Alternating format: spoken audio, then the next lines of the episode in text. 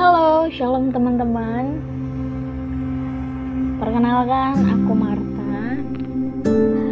Hari ini aku mau ngajak teman-teman semua membahas sedikit tentang firman Tuhan. Yang aku pengen bahas itu tentang when you love someone. Nah, pembahasan yang cukup ringan, gak berat-berat banget.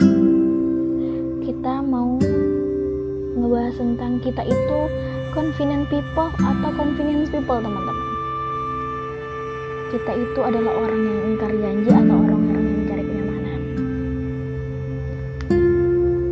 Nah di dalam Alkitab itu ada perjanjian lama dan perjanjian baru. Ada Old Covenant dan New Covenant dan di situ kita bisa lihat tentang Tuhan yang berjanji kepada Abraham, Musa, Daud, dan mungkin tokoh-tokoh Alkitab lainnya.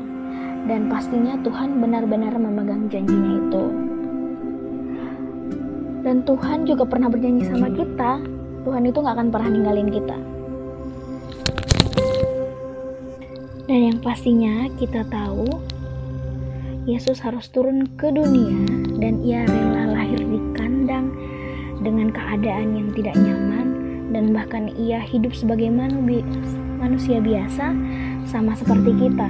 Bahkan ia juga rela dihina, dianiaya, disakiti sampai pada akhirnya ia rela mati di kayu salib. Sejauh ini kita ngerti, kita tahu kenapa Tuhan ngelakuin itu. Karena Tuhan Yesus sendiri udah janji untuk mengasihi kita dan tidak meninggalkan kita. Bahkan ia sampai rela nebus dosa-dosa kita, mengambil dan menanggung sampai dia mau mati di kayu salib. Ini yang namanya confident people. Orang-orang yang hidup dengan ikat janji dan confident ini dan confident ini bersumber dari kasih Tuhan. Kasih Kristus itu sendiri. Dan yang kita udah tahu yaitu kasih tanpa syarat. Jadi basicnya emang bener-bener cinta bener-bener love. Tapi ada yang sebaliknya. Orang-orang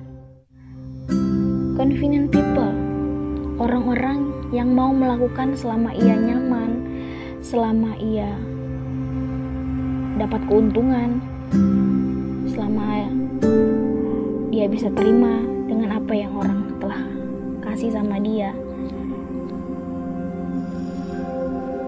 Hal itu dilakukan sangat mudah, teman-teman. Mudah dan murah. Beda banget sama orang-orang convenient people orang-orang yang hidup dengan ikat dan kasih. Yang mau melakukan yang bersumber dari kasih Tuhan. Dan ini mahal dan mulia. Gak murah dan mudah seperti convenient people tadi.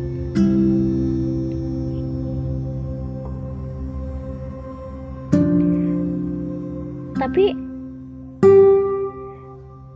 kita perlu hubungan yang convenient juga teman-teman. Kita berteman sama siapa aja karena kita butuh yang namanya pertemanan. Atau kalau dalam bisnis ya bisa menguntungkan kita. Kita perlu yang begitu. Tapi teman-teman masalahnya nih kalau di hidup kita lebih dominan yang namanya convenient itu bakalan rusak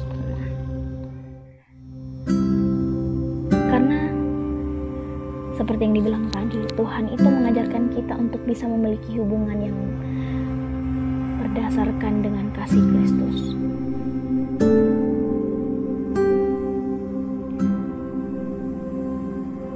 Kita harus bisa menerapkannya, menerapkan cinta yang tanpa syarat tadi. Kita bisa menerapkannya dalam gereja, lokal, komunitas, keluarga, sahabat, atau di lingkungan-lingkungan lain bisa belajar menjadi orang-orang dengan ikat janji. Kita belajar tentang kasih Kristus yang teguh, kasih Kristus yang tetap.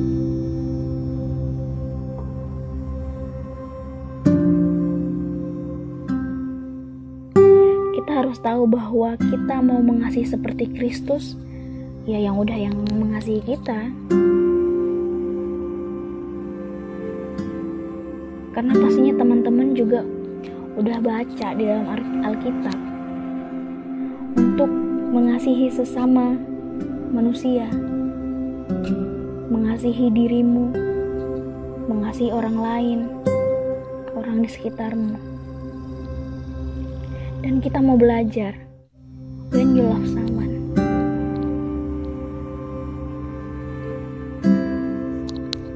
Di dalam Filipi 2 ayatnya yang kelima sampai ke delapan. Berkata demikian hendaklah kamu dalam hidupmu bersama menaruh pikiran dan perasaan yang terhadap juga dalam Kristus Yesus yang walaupun dalam rupa Allah tidak menganggap kesetaraannya dengan Allah itu sebagai milik yang harus dipertahankan. Melainkan mengosongkan dirinya sendiri dan mengambil rupa seorang hamba dan menjadi sama dengan manusia. Dan dalam keadaan sebagai manusia, ia telah merendahkan dirinya dan taat sampai mati, bahkan mati di kayu salib. Wah, bahkan teman-teman, ini juga berbicara tentang konteks kita dalam membangun sebuah komunitas, persahabatan, dan lain-lain. Yang kita percaya, hari ini kita belajar tentang bagaimana kita mencintai seseorang, bukan dalam taraf convenient, pastinya dengan taraf confident. Mengapa aku bilang begini, teman-teman? Karena sebagai orang percaya, seharusnya kita perlu menggunakan konsep Tuhan Yesus dalam mengasihi, bahkan kita tidak lagi menggunakan konsep dunia, menggunakan konsep convenient itu sendiri. Ya yang kalau kamu mengasihi aku, aku juga mengasihi kamu. Selama kamu menguntungkan buat aku, ya aku tetap mengasihi kamu. Kalau kamu nggak mengasihi aku, ya aku nggak akan mengasihi kamu juga. Nah itulah kenapa banyak timbulnya perpecahan, pertikaian, dan lain-lainnya. Bahkan bisa jadi musuh kita hari ini adalah mantan sahabat kita sendiri atau mantan gembala atau bahkan mantan pacar kita sendiri. Artinya teman-teman mentalitas dunia hanya ada pada taraf convenience relationship bukan kepada confident relationship. Semestinya kita kagum sama Tuhan kita bangga sama Tuhan. Ya walaupun dia anak Allah, dia nggak menganggap dirinya setara dengan Allah. Bahkan ia rela mati buat kita karena kasihnya yang begitu besar tadi. Tapi bukan cuman itu aja. Tuhan udah banyak rela berkorban buat kita teman-teman. Tuhan itu sangat ingat dengan janjinya.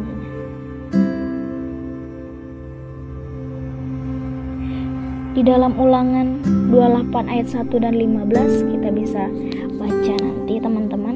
Di sana ada kata-kata berkat. Lalu juga ada kata-kata kutuk. Jadi inilah confident yang dibuat antara manusia dengan Tuhan. Tuhan memberkati, manusia mentaati. Jadi kalau kita taat, berkat akan datang. Tapi kalau kita nggak datang, maka kutuklah yang datang. Tapi menariknya, yang luar biasanya dari Tuhan,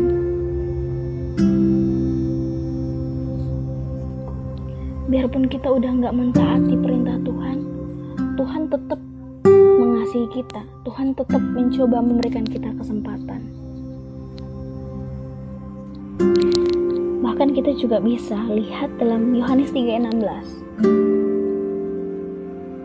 Semua teman-teman pasti tahu apa isinya. Ia tidak hanya mengaruniakan anak-anak, mengaruniakan anaknya yang tunggal, tapi Tuhan punya tujuan. Tujuannya supaya bisa menebus kita dari dosa.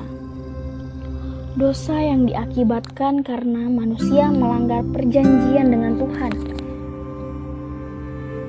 Jadi kita bisa lihat di sini bagaimana Tuhan mengasihi kita. Kita bisa lihat kasih Tuhan itu tanpa syarat. Kasih Tuhan itu tidak menuntut, bahkan tidak menuntut pembalasan ia tidak mengingkar janjinya untuk mengasihi kita dan dia juga tidak mau mengingat-mengingat kesalahan kita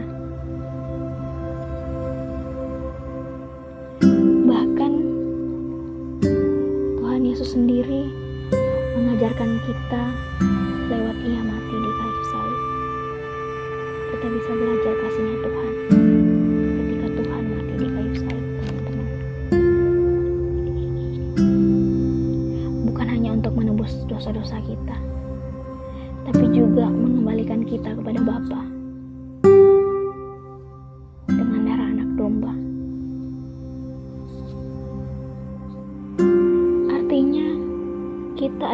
pribadi semahal itu, sehingga kita hanya bisa ditebus dengan darahnya yang mahal, teman-teman. Kita pribadi yang mahal yang hanya bisa ditebus oleh darah yang Jadi, dari sini kita bisa tahu kita itu adalah ciptaan yang mahal. Karena kita sudah tahu kita adalah ciptaan yang mahal, jangan pernah membuat keputusan yang murahan. Saya dan teman-teman adalah pribadi yang mahal. Jadi jangan pernah bersikap murah. Kita adalah pribadi yang mahal jangan punya mentalitas murah. Karena kita diciptakan bukan jadi murahan.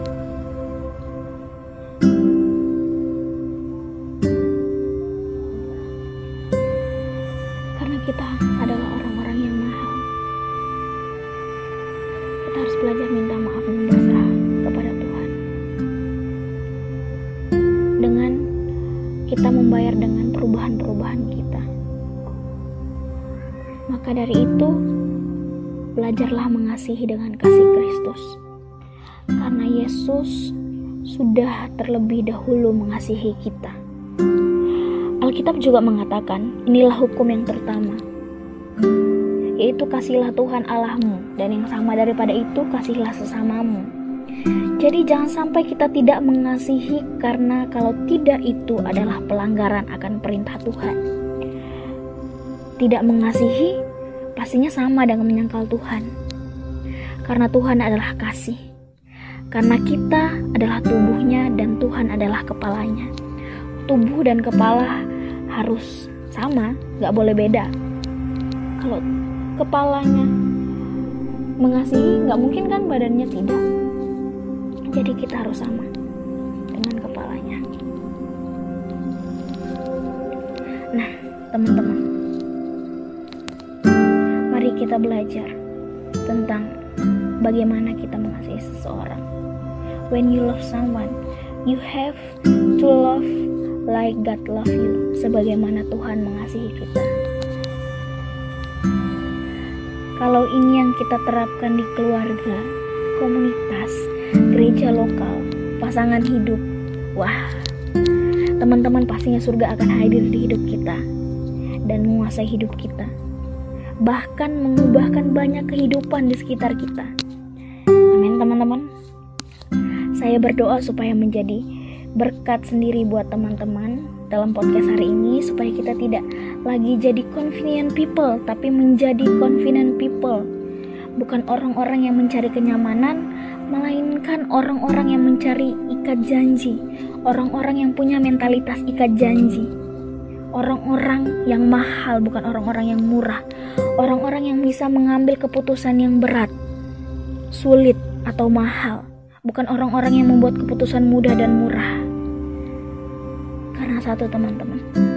Karena kita ditebus dengan darah yang mahal. Jadi jangan hidup murahan.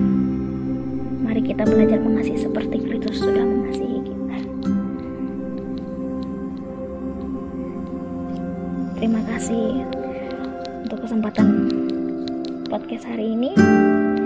Sampai ketemu di podcast-podcast berikutnya. Terima kasih. Tuhan Yesus memberkati. Shalom.